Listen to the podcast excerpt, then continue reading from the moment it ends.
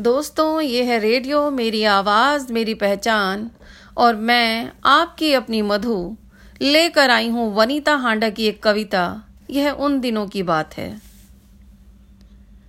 बिन पंखों की उड़ान थी, सपनों की भरमार थी।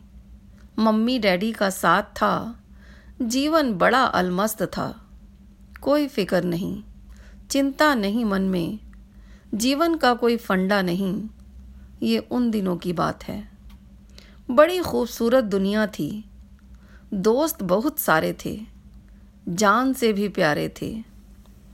भाई बहन का साथ था। जीवन बड़ा अलमस्त था। नाच था, गाना था। जीवन बड़ा सुहाना था। हमारी वह छोटी सी दुनिया थी। इसी में मस्ती थी।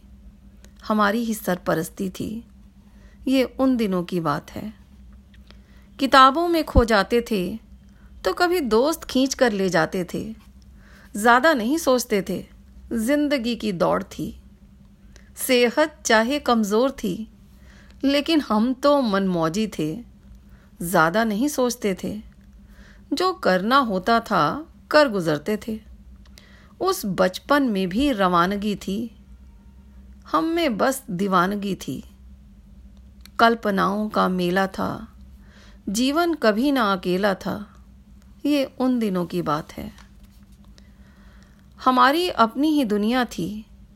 जब उसमें ही खो जाते थे, सबको साथ ले जाते थे।